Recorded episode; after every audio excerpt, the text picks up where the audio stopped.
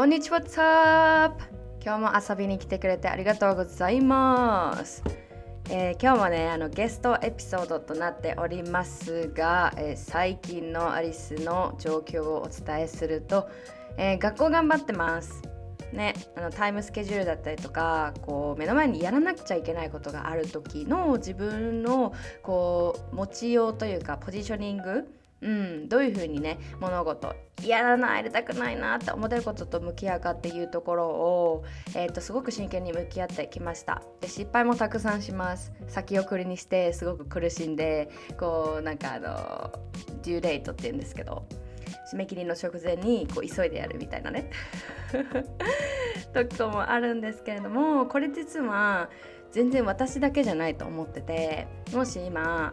このねエピソード聞いてくれてて、あ私も先送りする癖にやるとあるとか目の前にやりたくないことがあった時になんかこうディストラクション エスエヌエス 開いたりとかなんかねこう避けるために何かを始めるだったりとか、なんかやりたいことをどうしても手につけるのが難しいって思う方もしかしたらねねいるよね。これセルフ、セルフラバーの中でこれは別にセルフラブがあるからって完璧な人生を送るんじゃなくて、目の前に現れるこの課題とかをどういう風に向き合っていくかっていうのがすごく大切で、もう全てはプロセスのことなんですよね。だからどの結果に行くから正解みたいなんじゃなくて、そのこうなんか社会の声だったりとか自分の目の前にあるやりたいやりたくないことをやっていくだったりとかを、そこをいかにねこう自分とあの責めずに、うん、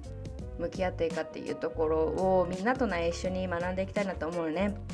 この前ちょうどそのタイムマネジメント、この時間とセルフラブっていうところに関して私あのセルフラブの無料コミュニティ Be Your ビーエフエフ でライブしたんですよね。すごくいい話したんですよ。もうあの脳科学とかも入れるので、私結構科学的なあのものに、うんと、ものがベースになったこと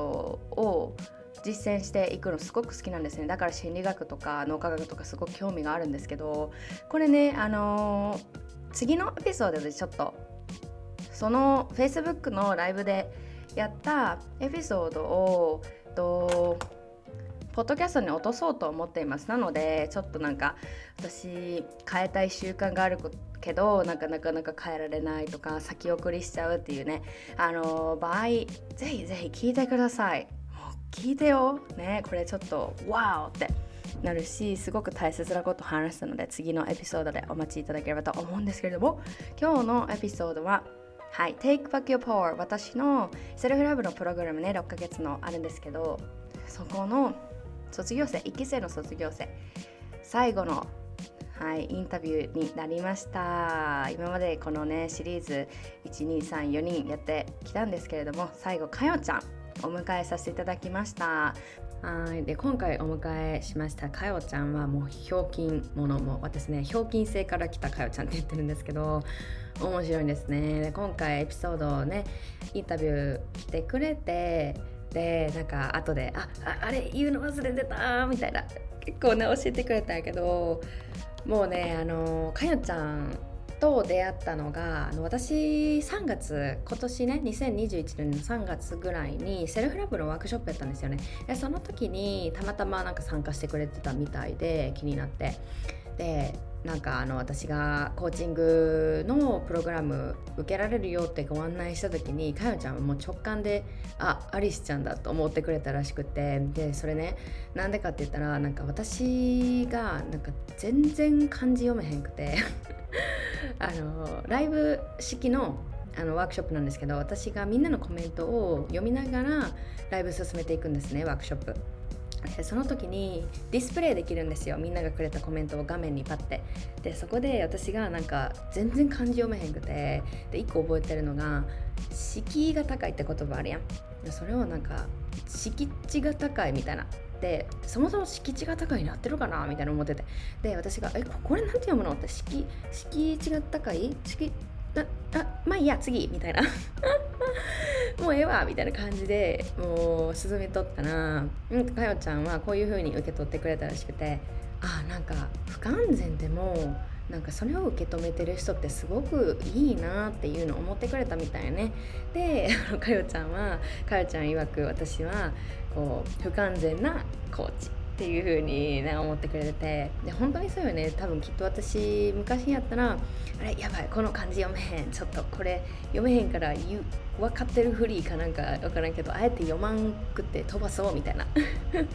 なってたかもしれないよね。だからなんかこう自己需要っていうのもそういうところであのオーディエンスの方ね、参加してくださった方に届いてるのかなっていうふうに思ったので、改めてやっぱりこう自分のこの自然体でいる自分の、は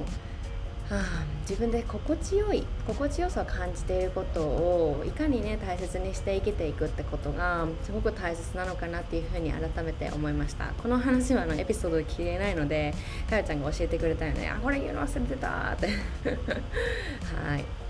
で、こんな感じでね今日のエピソードに入っていきたいんですけれども、かよちゃんもかなりボディのことだったりとか女性の体っていうところに対して興味がすごくあって、私もあすごく、ね、一緒に学んでいきたいなって思うんですけれども、今回のエピソードでたくさん学べます。もうかよちゃんが悩みとして持ってたことも、例えばさ、なんかあもうまだまだだとか完璧にならなきゃ、ね、間違えたらいけないでたくさんのプレッシャーを、ね、自分にかけながら生きていたわけだけど、そこからどういうふうにかよちゃんが変わっていったのか、かよちゃんからのセルフラブ、やりたいみんなに対してのチップス、コツだったりとかお話もねしてくれるので、ぜひぜひ最後までお楽しみいただければ嬉しいです。じゃあ今日はスペイン語でいきたいと思います。Uno, dos, tres。 はい、ではかよちゃんです。どうぞ。はい、こんにちは。こんにちは。よろしくお願いします。お願いします。はい、じゃあかよちゃんは、えー、っとしがつから一緒に Take Back Your Power でプログラムを受けてきてくれたね、最高の仲間として今回インタビューをさせていただいてるんですけれども、最後のゲストとなります。トップバッターじゃないわ。何これ、最後の何なんかこうラストバッター、ラストラストバッターみたいな、うん、ラスボスみたいな感じでちょっとお迎えしたいなと思いますはい、じゃあそんなかよちゃんね、あのリスナーの皆さんにえー、っと簡単な自己紹介をお願いしたいと思います。はい、えー、っとみんなからはかよちゃんって呼ばれていました。でえー、っとえー、っとですね今年のろくがつまでやっていた仕事を、えー、辞めて、で今は子宮骨盤力調整っていう新しい施術を学んでいる最中です。これは引き続きこれからお仕事にしていこうと思っています。はい、お願いします。こんな感じ？はい。はい。オッケーオッケー。そうだよね。なんかこう大きな、まあ、仕事を辞めるって、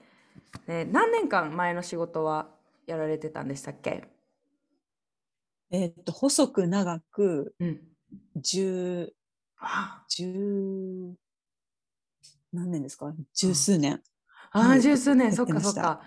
で今年のろくがつに辞めて、本当こう今やられてることもすごいかよちゃんが心から楽しんで興味があることだと思うんですけど、うんうん、なんか普段何をしてたら楽しい、なんかこう趣味だったりとか、私こういうことすごい心がなんか燃えるみたいなあったりする、日常生活好きなこと、うん、私勉強することが大好きで学ぶことが好きなんですよ、うんうんうん、で特に体のことを知るのが大好き、うんうん、すごい神秘的だし、特に女性の体っていうのは素晴らしいなと最近は思うことが多くて、うん、それがすごく楽しい、うん、そのために本を読んだりとか、うん、調べたりとかするの、する時間がすごく好き。うんうんうん、はい。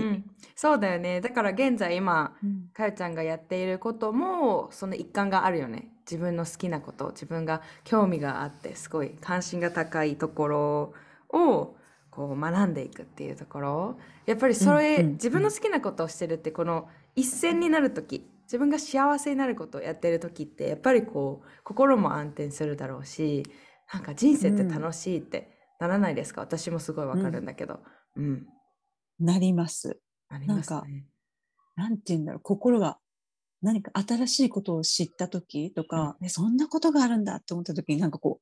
うわーってなる。あー、わかるなんかわかるわかる、なんか内側から何アドレナリンが出るっていう、なんかなんかもう細胞が活性化されるみたいな感覚。うんうんうんうん。そうそうそう。ねえ、本当そうだよね。わかるわ、うん。この女性の体がすっごいもう神秘的っていうのも本当にそこに着目しだしたら、やっぱりこう社会からの目で私が普段発信しているこのボディポジティブだったりとかボディラブっていうところに関してすっごい理解が深められてっていうところを私も経験したんですね。今まではこう社会からはもうこう、こういうのがいいって本当に表面フォーカスの情報だらけで、メディアもね雑誌もねいろんなところで、うんうん、YouTube 開けたらすごいいろんなダイエットの情報とかさ宣伝とかいっぱい出てくるから、うん、本当にいかに私たちがそういった外面にこう着目させられるようなこう社会で生きてるんだなっていうふうに考えた時にすごいゾッとするんですよね。だけどきっとかよちゃんが学んでいることっていうのは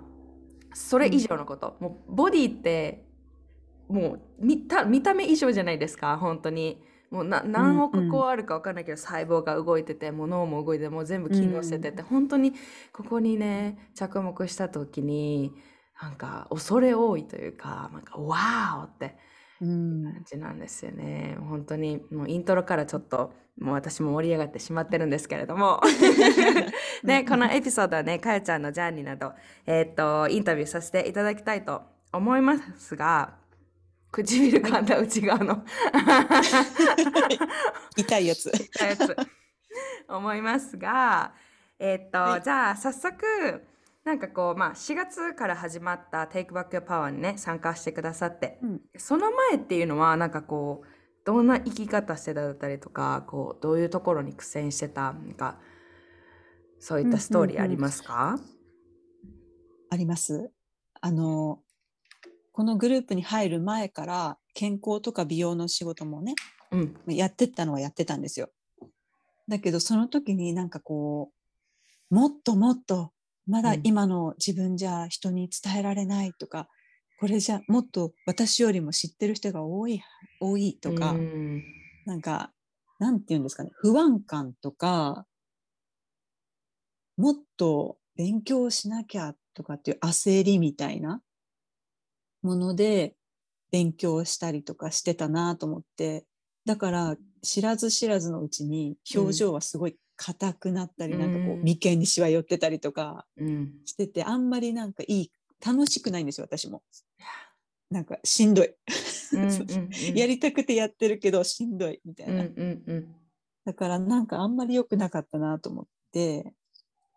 いましたけど、えっと、このグループに入ってからはなんか、なんていうんですかね、手放せるようになったというか、手放してもいいのかなって思い始めた、うん、そういうやり方は手放していいんだ、自分の楽しいやり方でやっていいんだみたいな感じで、うんうんうん、なんか徐々になんか変わっていったような気がします。なるほどね。それってなんかこう、うん、こわばってたっていうところ、本当は興味ある分野なのに、うん、グッて力んでたっていうのは、うん、なんかどういう価値観があったからだと思う？うんうん、なんかたくさん知っていないといけないとか、うん、何々するべきがすごくいっぱいあって、うん、例えばなんか人にアドバイスとかした時に質問が来て答えられなきゃいけないとか、いやいやいや、なんか、うん、完璧を求めすぎていたうんうん、のかなと思います。うーん、そうかそうか。この仕事っていうところでもすごい、うん、まあ専門的なところになればなるほどやっぱりこう、まあ、プレッシャーっていうのもあるのかなっていうふうには思うんですけれども、でもなんかそれはどうですか、うん、こう後で見返してみてマインドのところにもこう制限があったからなのか、でもそれとも現実的に見て現実だったのかのリアルだったのか、それは Does it make sense? そこ分かる？なんか、うんうんうん、かよちゃんがこう分からなかったどうしようとか、うん、完璧に答えなきゃっていうのは、うん、マインドの制限ね、私たち学んできたけどエゴのところだったのか、うん、それとも本当に現実でそういうプロフェッショナルな健康っていうところで働くに関して求められていたものなのか。うん、まあ、求められていたのもあるかもしれないけど、多分マインドがすごく大きくって、うんうんうん、私はそう思うんだけど、うん、なんかなんていうんですかね、その人を不安にさせちゃいけないって、うん、ね、で答えられなきゃいけない、うん、でなんかその分かりませんっていうのが言えなかったんですよ。言っちゃいけないと 思, 思い込んでいた、うんうんうん、今分からないとか、うん、ちょっと私には分からないっていうのはちょっと怖かったですね、言うのが。だよね、うん、なんか私もこれ別に言っていいのに、うんうん、いいんだよね。なんか誰もそう、そう言ったわけじゃないと思うんだけれども、きっとこれってすごい文化的な部分があるというか、うん、すごいこうハイレベルを求められる、いろんな状況で、で中途半端はもうゼロ、うん、本当にすごい完璧主義が浸透している面があるなっていうふうに私は思うんですよね、アメリカに来て、うん、ああ日本にいた時こういうとこに苦しんでたのって、こういう社会の仕組みだったりこういう文化の面があったからなんだ、私が間違ってたんじゃないんだっていうところに気づけたからすっごく多くて、だからかよちゃんもこうなんかマインドのその制限を外してあげた時にすごくこう楽になったんじゃないかなって、より自分らしく羽を広げて好きなことをやるっていうことができ始めたんじゃないかなと思うけど、そういう感じはしましたか？うん、だけどその分からないって言ってもいいよって自分にね、うん、こう許可するじゃないですか、うん、だけどやっぱいざ言おうと思ったらそれも勇気がいるんですよ。そうだと思う、うんうん、もちろん今まで言ってこなかったし言っちゃいけないと思ってたから、うん、いやだけどそれをなんか、うん、このグループに入ってグループの、うんね、ミーティンググループミーティングとかで、うん、こう徐々になんかなんていうんですかね、解き放たれるようになり、うん、そして勇気を出してみようと思えるようになり、うん、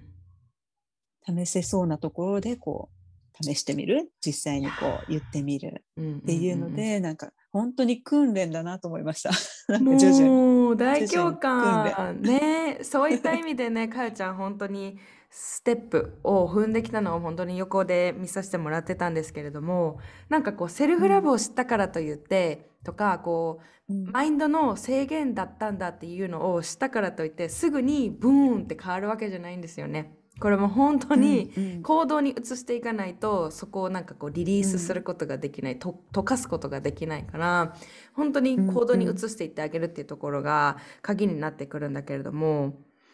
うん、でもこれに気づいただけでもさすっごい大きかったと思うし、今後ねブロックが出てきたりとか、うん、すごいなんかあ難しいなって思うことに対してもすごい以前とこう向き合い方の姿勢だったりとか、そういうところも変わってきたんじゃないっていうふうに、うんうん、すごい思います、ね、全然違う、うん、俯瞰する力が増した。いやーなんかこうすぐにできなくてもね、うん、まあ今こういう段階なんだなみたいな、うん、まだ勇気がいる段階なんだなとか、こう自分の中になんか、ま、プチアリスが私の中にいるからそれね面白いわ。なんかアリスやったらどうするかなみたいな感じって考えてくれる。そうそうそうそううんうん仲間が一人いるみたいな。あーありがたいです。そっかそっか、そういうのもね、クリエイティビティ、この想像力を使うっていうのも一個ね俯瞰する方法なんじゃないっていうふうに思う、うんうん、なんかこう一歩ちょっと、うん、かよちゃんっていう存在があるんだけれども、ちょっと何こう取ってみる、なんか横に置いてみて、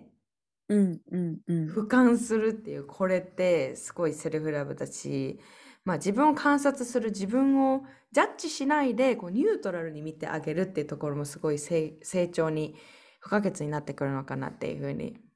うん、私もかよちゃんと進んできて学ばされることはたくさんあったんですけれども、じゃあ、うんうん、なんかこうまあ今ね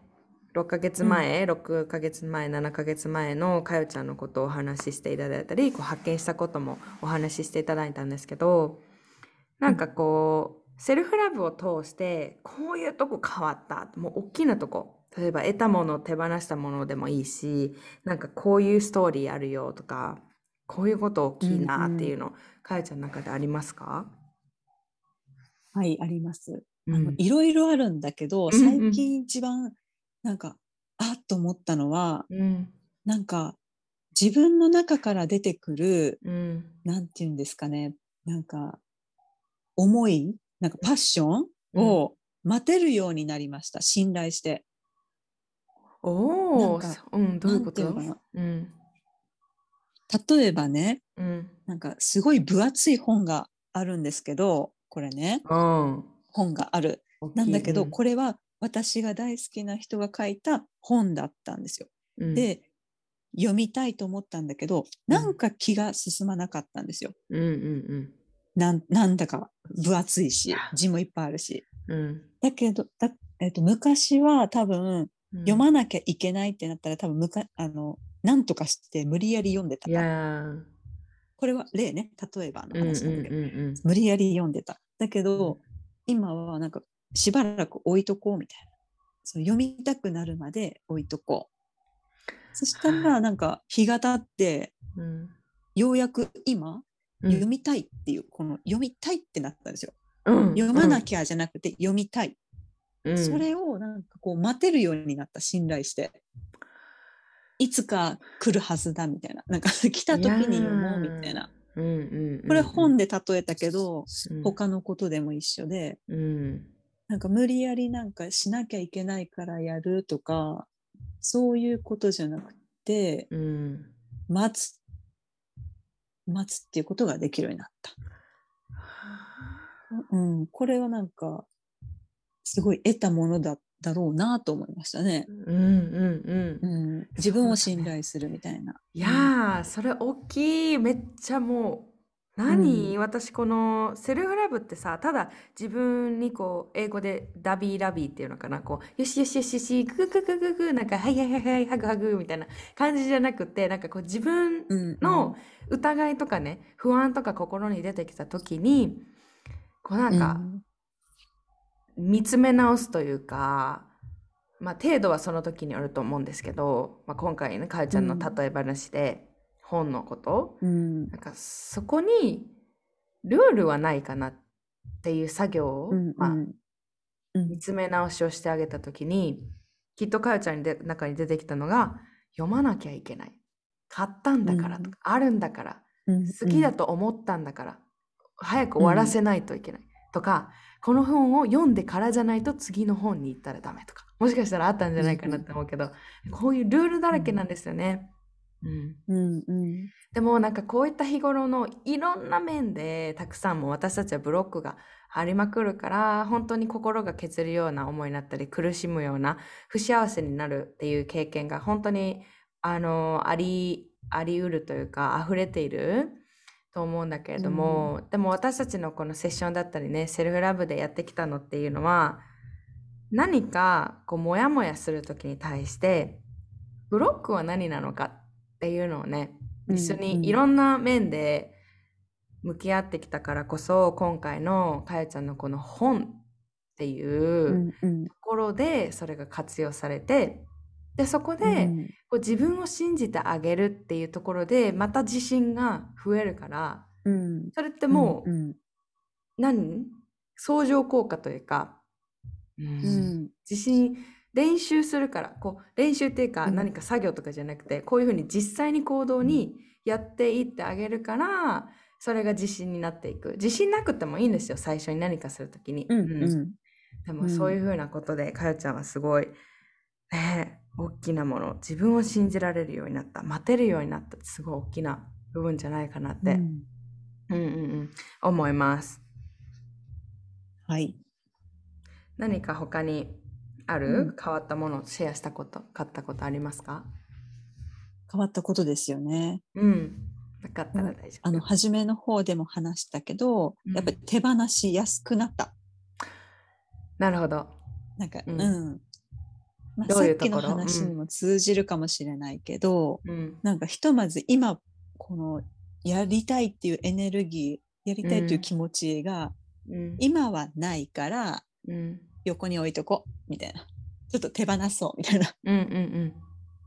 っていう風にしやすくなったと思います。なるほ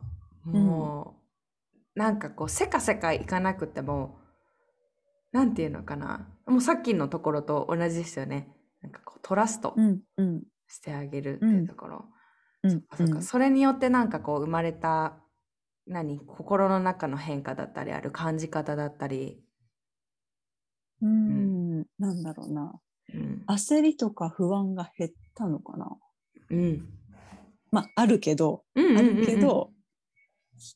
でもなんか変、うん、不必要な、うんうん、焦りとか不安は減ったような気がする。うんね、焦りとか不安がゼロになるわけじゃないけど、うんまあ、減ったっていうところで、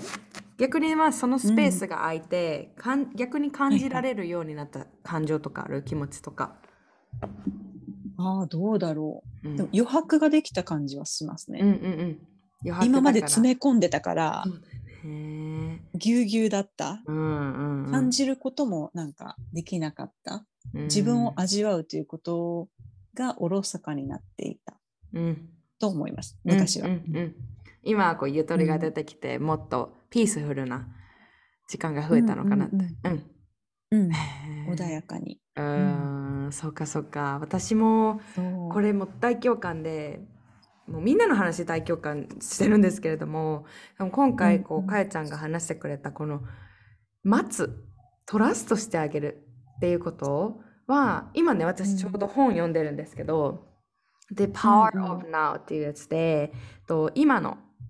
今を生きる、今にフォーカス、うん、Be in the moment って言うんですけど、うんうん、今に生きることって本当に私たちこの社会でこの文化でこの時代で生きてたらめっちゃ難しいんですよね。なんでかって言ったら、うん、もう社会はもうせさわせ何忙しいし、うん、いろんなニュース出てくるし、メディアの報道の仕方もすごい私たちの不安を煽るような報道だったりとか、こうもっと平和にな, なれないかなっていうところ、私も疑問で活動に移しているところではあるんですけれども、うん、こうそれこそ私たちの自己肯定感を下げるようなメディアの発信だったりね、うんうんうん、でこれですごい私たちって未来のこととか過去に行きがちなんですよね。次は何か、うん、次は何か来るのか、うん、このことになったらどうしようどうしようどうしようっていう未来に生きてたりとか、うんうん、過去にだったらあーって過去にこうまだ生きているっていうのはなんだろうな、こう過去に起こったことに対してまだ乗り越えられてないとか、うんうんうん、それがいけないってわけじゃないんですけれども、でもこう私たちのこう傾向としてすごくそういった状態に陥りやすくて、でそこからやっぱりメンタルもすごいグラグラになって、で私これすっごい経験してたんですよね最近まで。例えば学校でなんかこうクラス落としたらどうしようかなとか、卒業できるのかなって、まだ起こっていないことに対してすっごいもうガチガチになってたわけ。まだ起こってないやんって、うんうんうん、でやっぱりこう脳はやっぱりこう全部が安全とかこう心地よいっていうところを求めるので、はい、今起こっていることに対してやっぱりこう歪みをかけてくるんですよね。アリスそれでいいのか、かやちゃんそれでいいのか、うん、もっとこうね、それこそもっと本早く読んだ方がいいんじゃないかとか、うん、本はもう先に読んだ次のやつに行ったらダメだよとかいっぱいあるんだけれども、うん、本当にここの目の前のことにフォーカスすることができたら、もうめちゃくちゃね、あのー、不安とかもめっちゃ減るし、なんか余計なこと、余計なこう邪念が出てこなくなるっていうところで、私ずっと最近もフォーカスして練習してるんですけど、すっごいね大きいなっていうふうに思うので、これもみんなのジャーニーだと思う、うん、かよちゃんもこれからどんどんどんどんこうそういった、うんうん、もう何エクスプローラー探求、うん、冒険が続いていくわけだし、うんうんうん、なんかねこういうことをね本当にかよちゃん今日シェアしてくれて、もう私たちの本質な、なんか大切なところというか、うん、セルフラブを通して得れた、手放した部分もあったっていうところで、もこれはビッグウィンですよね。すっごい大きなこと。はい。うんうんうん。うん、はい。ありがとうございます。じゃあ、こちらこそ。うん。うん。なんか、はい。今回ね、コーチつけたのって、私と一緒にやってきたんですけど、うん、かやちゃんはそういった経験ありましたか、はい、過去に。ないです、うん、カウンセラーとかはなくて、うん、ない、うんうんうん、ないんですよ。うん、ないんだけど、なぜか、えっと、インスタか何かでアリスちゃんを知って、うん、このグループをするための、うん、無料のなんかいなんですかね、ズームのなんかあったん、ズームかな、なんかあったんですよ。お話し会みたいな、アリスちゃんのお話を聞くみたいな。うん、あ、ワークショップのことかな。そのさんがつにやった、そうそうそう、うんうん、セルフラブのワークショップやりました。うんうん、そうそう、うん。それになんか参加してみようと思ったんですよ。うん、で、全然その時はコーチングとかつけようなんて何にも思ってなくて、ただアリスちゃんの話を聞いてみようと思って聞いてたら、うんうん、その中で、うん、このねグループのイベント、えっとえっと、ボディラブの、うん、なんていうんですか、これコーチングの案内もあったんだけど、うんうん、コーチングをつけるなんか意味みたいなのを、うん、ちょっとすみません忘れたんですがアリスちゃん言ってたんですそれを聞いて、あ、そういうメリットがあるのかと思ってうん、うん、それで入ろうと思ったの。はあ、このグループにどっちかというともう直感みたいな感じだった。うん、直感だった。あ、じゃあやってみようって。へえ、うん、でそれでさ、なんかこうそのまあななかげつまえになるのか、もうさんがつの話だからね、さんがつのワークショップで、うん、私もこうセルフラブの一環としてすごいコーチングっていうのは大きな部分でもある、こうメンタルヘルスにも影響があるし、うん、っていうところで誰かと一緒に進んでいくっていうところもすごいこうセルフラブの旅を加速させてくれたっていうところなんだけれども、やっぱりこうかよちゃんの中で、まあ、実際にねろっかげつかんコーチングのプログラム入ってみて、うん、なんかコーチングをつけたかよちゃんの言葉で、なんかコーチって何だと思う？なんかどんなこと、どんな存在、どんな概念？うーん、後押しがすごいなんて言うんですかね、後押しが、うん、後押ししてくれる力がすごいから加速がすごい、うんうん、加速が早い、うん、というのかな、うんうんうんうん、そう、うまく言葉には表せないですね。なんかでもコーチをねつけてよかったと思ってんの本当に。うーん、なんかどういうところがアリスちゃんでよかったと思ってんの、うん、あ、ありがとう。アリスちゃんがよかったと思ってます。うん、いや他のねコーチングの皆様のことを知らないから比べようもないんだけれども私はアリスちゃんがよかったと思っていて、うん、なんかコーチングをもし選ぶっていう時は、うん、なんかそのその人を好きなことがなんか私にとってはね前提だなと思っていて、うんうん、であとはなんか自分の主体性とか積極性もあるとより加速が早いなと思っています。うん、はい、うんうん、えー、嬉しいです。答えになってるかな。いや、うん、Thank you so much。いや本当に、うん、なんかすごい It's um honor なんだろう honor。すごいもう、うん、もう感謝、もう敬意と感謝っていう感じの言葉なんですけど英語で、これはすごい嬉しいなと思うし、うんうん、やっぱりなんかこう主体性ってさっき言ってくれたのってこうどんな感じ？かよちゃんが自分でやっていくかっていう感じの言葉、うんうん、主体性って、うんとね、うん、ボディラブ、セルフラブをやるぞっていうこの、うん、私挑戦するぞっていうこの主体性。ああ、コーチをつけることによってってこと？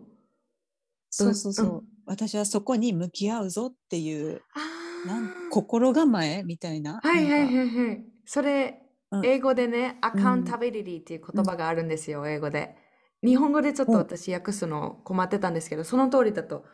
思います。こんな感じ、うんうん、と。やっぱり私ってさ、こう YouTube とか Instagram で無料のコンテンツを配信してるじゃないですか、うん、その時の自分の姿勢と、うん、よしやるぞってこれもうお金、まあ、対価でこう何交換してるわけですから、価値を払いました、えーえーうん、そこでやるぞっていうこの姿勢が全く違うって感じ、うん、なんかこうこれがアカウンタビリティって言うんですけど、うん、誰かがこうなんか約束が生まれるんですよ、自分がコミットすることによって。そのうまく話せるかな、うんうんうん、そういう意味での主体性ですか、かよちゃんが言ってくれたのは。うん、そう、やるぞっていう。それはお金というエネルギーも、yeah. まあ、必要だったかもしれないし、うん、なんか課題をいっぱい出してくれるんだけど、うん、その課題に向き合う、うん、なんか姿勢、前向きな姿勢、うんうん、うまくいかな、いくいかないとかそういうことじゃなくて、yeah. やってみるとか、こうなんか前にちょっとでも進もうとする主体性、うんうん、どんどんグループコーチングにも積極的になるべくちょっとか、うん、関わろうとか、yeah. なんかこう、うんなんかうん、そういう姿勢っていうのがあると加速も早まるよなと思いますね。まあ人によると思うけれども、うんうんうん、やっぱ難しい時は難しいと思うからそうだよね、あれだけど、うんうん、私もこれあのコーチをつけている身としてすっごいわかる。なんかこう自己投資の意味ってそのさっきから英語で言ってるアカウンタビリティってところがめちゃくちゃ大きいんですよね。例えば、うん、うーんと無料で見れる YouTube のなんかこうコースみたいなレクチャービデオみたいなのがあるの時と、うん、なんかこうオンラインコースが一緒でもオンラインのこのなんかちゃんとペイド有料になってるところにやるのと全然質も違うだろうし、うんうんうん、その人たちが何講師がいるんだったら講師たちもお金のエネルギーが回ってるからそこで、うんうん、エクスペクテーションっていうのかな、なんて言ったらいいかな、日本語でこう意識が違う、意識レベルが全く変わってくるのでお互いね相互で、はいうんうんうんうん、そういった意味で主体性も必ず出てくるし、やっぱりさっき言ってからこうグループコーチングでなんかちょっとうーん参加何こう発言をもうちょっとしてみようだったりとか、なんかこう、うんうん、たくさん学べるところがもうゴロゴロ転がってるんですよね。うんうんうん、だからもうそこに自分で主体性でこうコミットすることによってやろうって、うんねうん、ワークもあるしってそこから学べることもあるしで、うん、話せる仲間がいたりだったりとかコーチがいたりするから、うん、もう本当にいい相乗効果で、うんうん、私もこう同じ環境が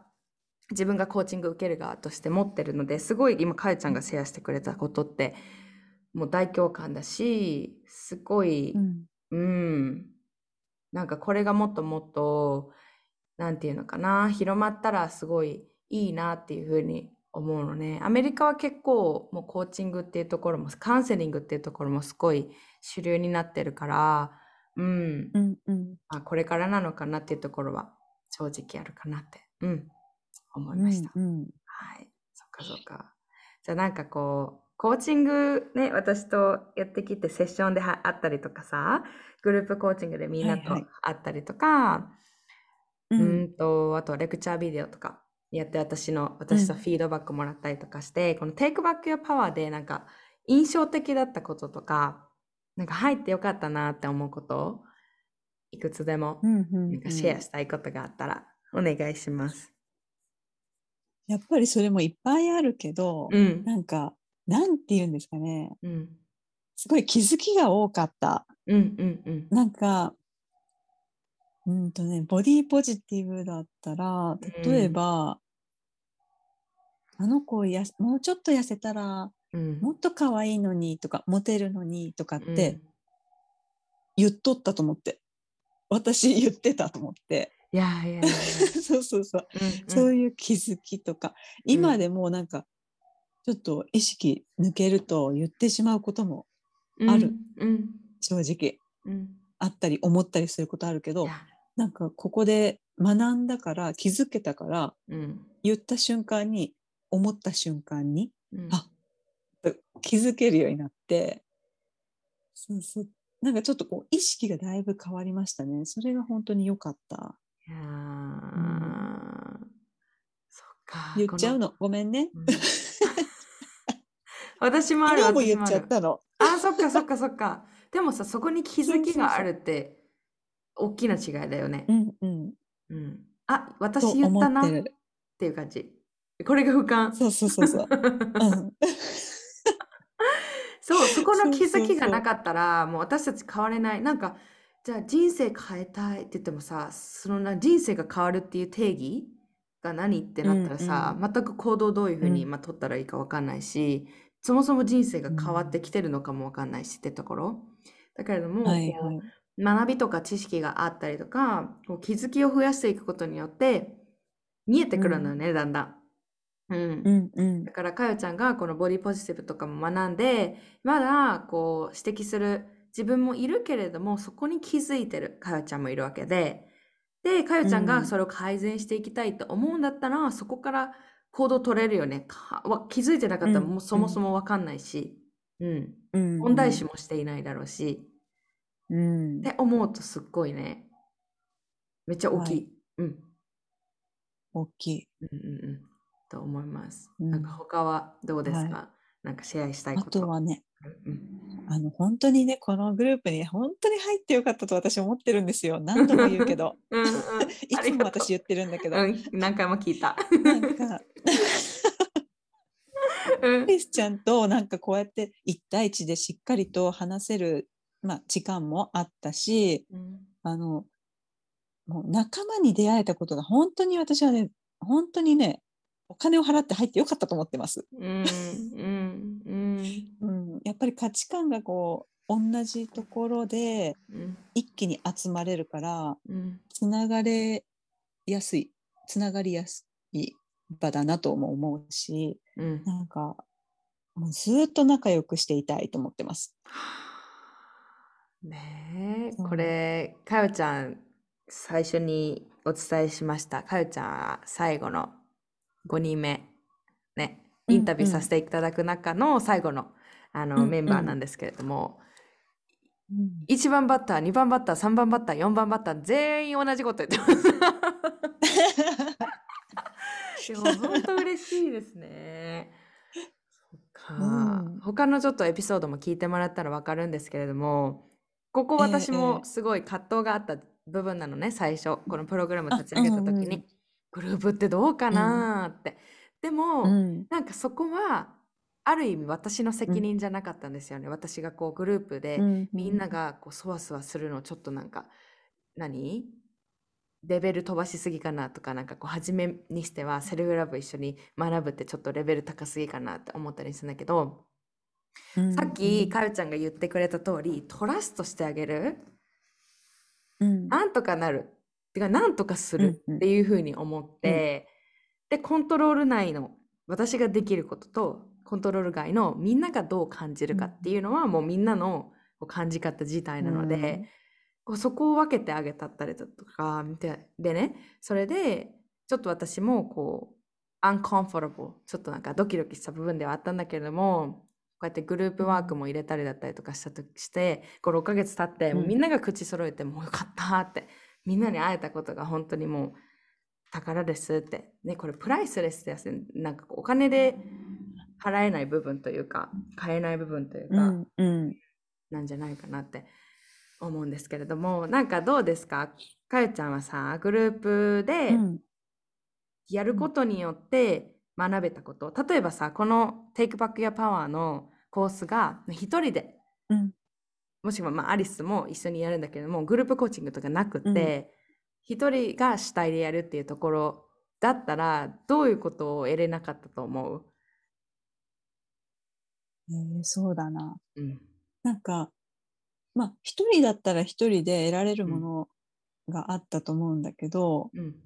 私もねちょっとねグループかってちょっと思ったんですよ、うん、そうなんだ、初めの頃、うんうんうんうん、初め数ヶ月、うん、なんかグループ大丈夫かなみたいな、いやだけどだんだんだんだんやっぱり顔を合わすたびに仲良くなるし、そこでの会話でね、うん、なんか深くなれるし、うん、なんかグループだで得られたなと思うのは、私の経験ではない話をみんなするじゃないですか、うんまあ、当たり前なんだけど、うん、でそれその経験って全く私とは全然関係ないことでも、うん、なんか私につながるエッセンスが散りばめられてる感じがして、うん、なんか、うん、学び学べるところがなんかやっぱいくつかあるわけですよね毎回、うんうん、それ引用しようみたいなだから、うん、それはねすごく良かったなと思います。うん。うん。だからそれはグループでしか得られないかなと思いますね。はい。こう、うん、気づきの速度というか、なんか気づきの、うん、さっき言ったエレメント、ヒントになるところがもういっぱいグループコーチングの中でポロポロ出てくるよね。もうポロポロポロポロ出てきて、うんうんうん、あこれちょっといただくわって感じでもう持っていきたかったら持っていったらいいし置いていきたかったら置いていけばいいし、うん、なんか、うん、よかったそれが、うん、わあ私ねあの大学でコミュニケーションを専攻してるんですよ。だから結構こう、はいはい、ヒューマンビヘイビアっていうかこう人間のこう社会の中での動きだったりとかもすっごい興味あって、うん、心理学も脳科学もあるんだけど、うんうん、やっぱりこうねコミュニケーションで人間関係でね人間関係を育てていくってなった時に、うん、やっぱりある程度はさ、うん、セルフディスクロージャーって言って自己開示っていうのかな、自分のことを話す、うん、自分の内側のこうなんだろう悩みだったりとかコンプレックスに感じると、感じてるとこを話すっていうところもすっごいお互いにメリットがあるんですよね。もちろんタイミングとかもこうリサーチ的にね科学的に、うんうん、あの出てるところはあるので、なんか最初からこうなんか一般的なね人間関係においてはじめまして私こういう時悩みなんですっていうこう普通のコーチングのこういう文脈じゃないところで、うんうん、そういうのだったらちょっとこうなんかなアンナチュラルナチュラルじゃないかもしれないけれども、でもこう、はい、本当に本当にこう心と心がつながったリレーションシップ、人間関係をこう築いていくためにはやっぱりこうある程度のその自己開示っていうところが大切になってくるのね、うんうん、で、うんうん、このグループではさやっぱりもちろん最初はねグループコミュニケーションって言ってみんながこうグループを生成する最初のところはやっぱりこうみんなそわそわするの。えはじめまして、はい、はいでごきぎくしゃくする感じあったでしょ。うんうん、かよちゃんもちょっと、はい、なんかこうまだ最初ははいこんにちはみたいな感じだと思うんだけれども、はい、そうそうそうなんでここまでろっかげつかんでこんなにね仲良くなった。もうみんなでズームで会ったりしてるじゃんか、こう定期的にねプログラム終わった、うんうんうん、後でもこれここなんでここまでみんながキュッてなったのかっていうと、やっぱりこうグループコーチングとか、まあ、普段のあの Facebook 内でもいいんですけど、みんなと話す、みんなが自己開示するっていうこの自分に正直になって相手も信じたその空間のスペース、みんなのことを信じて自分の悩みをちょっと勇気出してこう開示したっていうところですっごいね大きなインパクトがあるんですよ、私たちのコミュニケーションのところで。だから、まあ、ろっかげつでもうこんなにみんながもう大好き大好きってもう I love you I love you ってなってるのってやっぱりさ、えー、こういった特別な環境があったからだし、みんなノージャッジメントじゃん、うんうん、こうジャッジしてえそれはダメでしょとか、はい、そういうのじゃなくて、うんうん、なんかお互いに本当に肯定しながらこうそばにいてあそうだったんだっていうニュートラルに聞いてくれる環境っていうのがすっごい大きいのかなって、うんうん、っていうふうに思います。だからなんか私もこうグループコーチング開催した側ではあるんだけれども、うん、こうやって一人一人がきっとブレイクスルーがあったと思うよ。最初とかねギクシャクしたし、うん、みんながこうちょっとずつ心の中のこう不安、これシェアして大丈夫かな、ジャッジされないかなってもしかしたら無意識的に思ったかもしれないけども、そこでみんながこうちょっとずつ自分を自分の内側をみんなにシェアしていったってところの勇気を本当に私も何称賛セレブレートしたいなっていうふうに思うので、うんうんうん、なんかこれは、うんうん、みんながやってきたから、うんうんうんね、それぞれのペースはあったと思うんだけれども、うんうん、みんながセルフラブジャーニーを一緒に進んできたからここまでね大きなものが、うんね、最後に出たんじゃないかなっていうふうに思っています。うんうん、はい、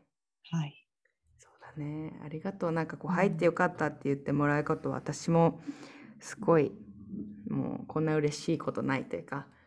英語で言ったら、うんうん、It's an honor もう、うん、感謝と敬意と心、胸に手を置いて Thank you so much って思いますこちらこそはい、そんなコーナーで、うん、コミュニケーションのことだったり、はい、人間関係のこともね、たくさん学んできたというところなんですけれども、うんうん、はい、じゃあなんかかよちゃんは、うん、今後さ、なんかこう目標だったり、はい、こういう風な過ごし方だったり、うんうん、こういう人間になっていきたい、何でもいいんだけれども、今後のなんかこう、うん、パッション、ビジョンとかありますか？うんうんうん、と力を抜いて自分を生きたいなと思ってます、うん、で自分が満たされることで、うん、満たすことに集中してるうちに人もなんか満たされていくっていうような、この無理をしないでも人もこうなんか豊かになっているねみたいな、私の周りの人もみんな豊かだねっていうような、なんかそういう風な生き方がいいなと思ってます。うーん、はい、ね、豊かさ、循環、うん、巡りですよね。うんうんうん。体もね、全部ね、うん、循環。そうかそうか。はい、かよちゃんが今学んでいる骨盤とか、うん、まあ人の体っていうところで、うん、なんか今後こういうことしたいなだったりあります？そうですね。なんかやっぱり今は学び中でもあるから。施術するのに頭いっぱいなんだけど、うん、そういうのをこうなんかどんどんね発信して伝えていきたいなと思いますね。自分の体を大切にすることとかね、そうだね、神秘的なんだよっていうのとか ね, ね伝えていきたいなと思います、うんうん、はい、ちょっとやっていきましょう。もう誰かがきっと救われるっていうところで、はい、うんうん、学びをシェアするっていうのがこう豊かさを作るっていうところのポイントの一つにもなってくるんだろうなって、うんうん、私も、うん、すごく思います、うん、はい、はい、じゃあかよちゃん、うん、質問です。はい、はい、かよちゃんの言葉で、うん、セルフラブとはズバリだれんこれ私すごい考えたんですけどねこれどうぞ。考えてきたけどね、これはね、思い出すものだと思います。はあ、どういうことでしょう。聞きましょう、うん。なんかセルフラブとかボディラブって、うん、多分生まれた時とか、うん、小さい時、うん、にさいさんさいとかそれぐらいの時ってなんか自然とできてたと思うんですよ。誰のこともジャッジせずに自分のことなんか好きみたいな、自分を客観して。だけどそれをなんか忘れて。刺されてるというか、来ている、忘れてきているだけで、うん、もうそれをなんか本当 Take Back Your Power です、うん、yes. うん、取り戻すみたいな、わー、取り戻すもの、もうだからすでに持ってるんですよね、うん、かよちゃん、そうそうそう、そういうことだよね、うん、忘れてるだけ、うん、だから思い出したら、うん、もう最強、なんかなんていうんだろう、中から光り出すみたいなそんな感じがするわー、that's beautiful、うん、思い出すもの、うん、ね、うんうん、wow wow that's beautiful、 どうでしょうあのトロフィーお渡ししたいと思います。あ、どうもありがとうございます、はい、そっかそっか、これねいいよね、すごいなんか、うん、思い出してあげるもん、ほんとそう、なんかちっちゃい時はさ、うんうんうん、まあ、関係、家境、鑑定、家庭環境にもさ、あの左右されるとこはあるんだけれども、うんうん、やっぱりこう、うん、人間のナチュラルな部分としてもう元気、イエーイって私は私だって、うんうん、だけれども、はい、やっぱりその数年後に学ぶこと、学び出すことっていうのは多くってね、うんうんうん、で私ってダメなんだとか、私ってもっと頑張らないといけないんだ、うん、認めてもらえないんだで、どこを学んじゃうのよね、うんうんうん、もちろん学んでこう次に進んでいくっていうところも、うん、こう人生の醍醐味であると思うんだけれども、でもこう自分を忘れちゃいけない、思い出してあげるっていうところをね、うんうん、向き合ってあげるっていうところもすごい重要なんだかなってかよちゃん、はい、うん、そう、その思い出すのにコーチングはすごく効果的だなと私は思います、うん、加速させてくれるから、手伝ってくれる、いやいやいや、うん、なんかサポートしてくれる感じ、うん、なんか、うん、うん、そうですね。私の中にあるものを引き出してくれるのがコーチングだから、うん、すごくコーチングというものをつけるというメリットかなと思いますね。うん、はあ、間違いない。これ私が答えあげるんじゃないもんね。さっきから言ってるこうグループコーチングでもそうだし、うんうんうん、私とのセッションでも、うん、レッスンでもそうだし、こう自分で、うん、自分を軸にして見るのよね、うん、セルフラブっても本質はそこだから、うんうん、自分のことだから、うんうん、ねえ、これでやっぱりこう私のコーチングスタイルっていうのはやっぱりこう潜在意識に何があるかっていうところを一緒に見つめ直しながら成長していく、まあ、自分を築いてあげる、自分をこうTake Back Your Power、ね、してあげるっていうところのお手伝いをしてるんですけれども、うん、いや本当にその通りだと思いました、うん、はい、はい、かよちゃん満面満円の笑みが見れていますが、うん、皆さんにお届けできないのが残念なんですけれども残念はい、じゃあね、これは、はい、その笑顔を皆さんに今もリアルタイムでお届けできない代わりに、うん、じゃあかよちゃんからもうセルフラブしたい皆さんにメッセージをいただきたいと思います。どうでしょう、みんなに対して。セルフラブしたいんだったらぜひ、うん、それで終わりしたいんだったらぜひぜひなるほどね。どう、なんかかえちゃんがもうセルフラブしたいと思うんだったらぜひ、もうまさにそうだと思うんですけれども、なんかこう、こういう、うん、どうしたらいいのってなってる方が結構いるのかなと思うんだけど、なんかこうかえちゃんが経験した中で、うんうん、セルフラブわかんないってなってた時から今の現在にかけてどういうことがあったから今日の自分になれた、うん、セルフラブに関して、なんかそれをちょっとみんなに伝えられることできる？うん。やっぱり私は求めていたから、いろいろなんか、なんていうの、アンテナは張ってたと思うんですよ。うん、セルフラブ、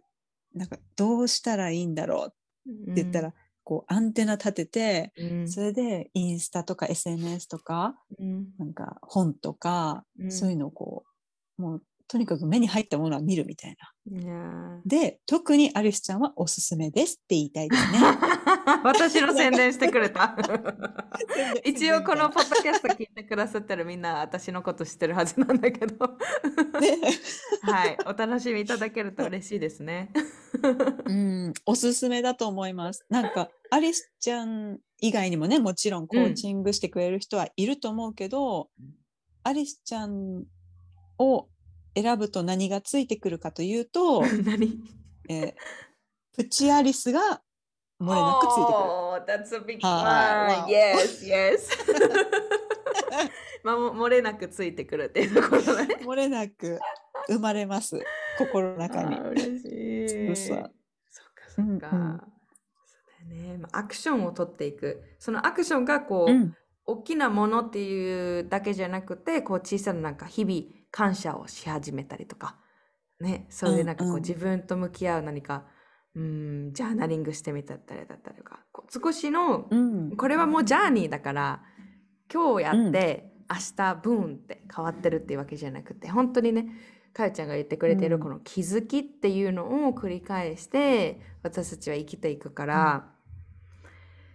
これはね、みんなのペースでやっていきたいなっていうふうに、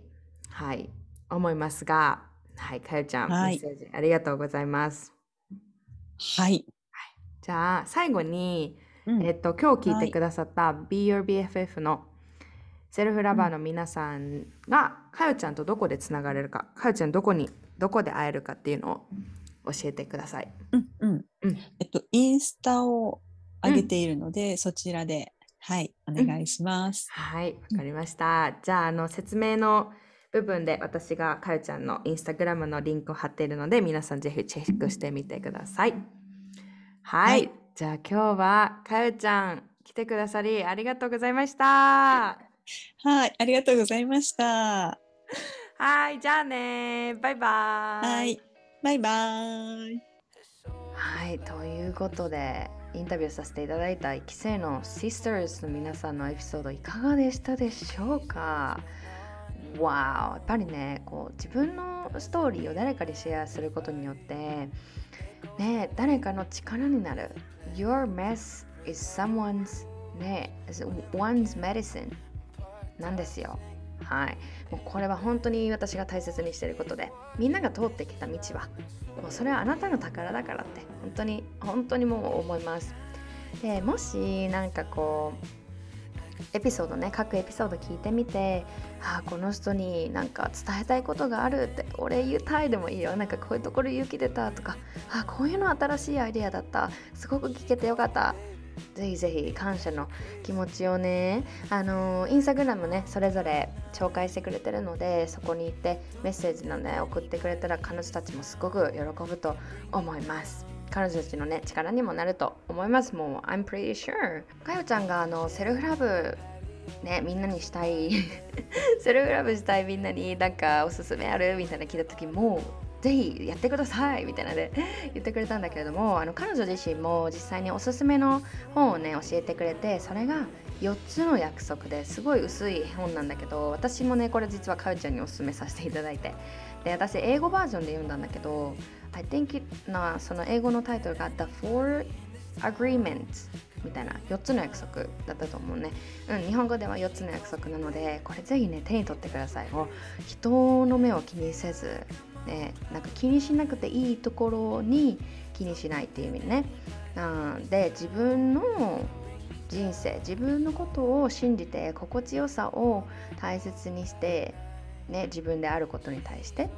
を生きていく、こう他者とのセルフラブだったりとか、すごくもう本当に本当に大切なエレメンツを学べる本になってるんですよね。私もおすすめしたいと思います。よっつの約束、ぜひぜひ読んでください。表紙にあのね、なんかちょっとカラフルな、うん、カバーになってるものなので、はい、ぜひね手に取ってもらえたらな嬉しいと思います。でえー、っと Take Back Your Power なんですけれども、現在このじゅういちがつ時点ではえっと、新たな募集はしておりません。だけど今考えてるのがにがつぐらいになるかな、次の春前ぐらいには、えっと、シスターズニューシスターズの枠をお迎えできるかな、お迎え準備ね、あ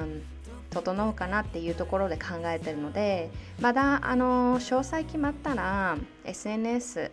でお知らせしたいと思います。でその前にあのいっこね、今ちょっとえー、っと私のお友達と私の発信発信しているお友達とちょっとね一つ企画を考えているので、また随時お知らせしたいと思います。じゃあ今日も聞いてくれてありがとうございました。次のエピソードはさっき言っていた時間とセルフラブです。これぜひ聞いてください。ありがとう。じゃあねー、バイ。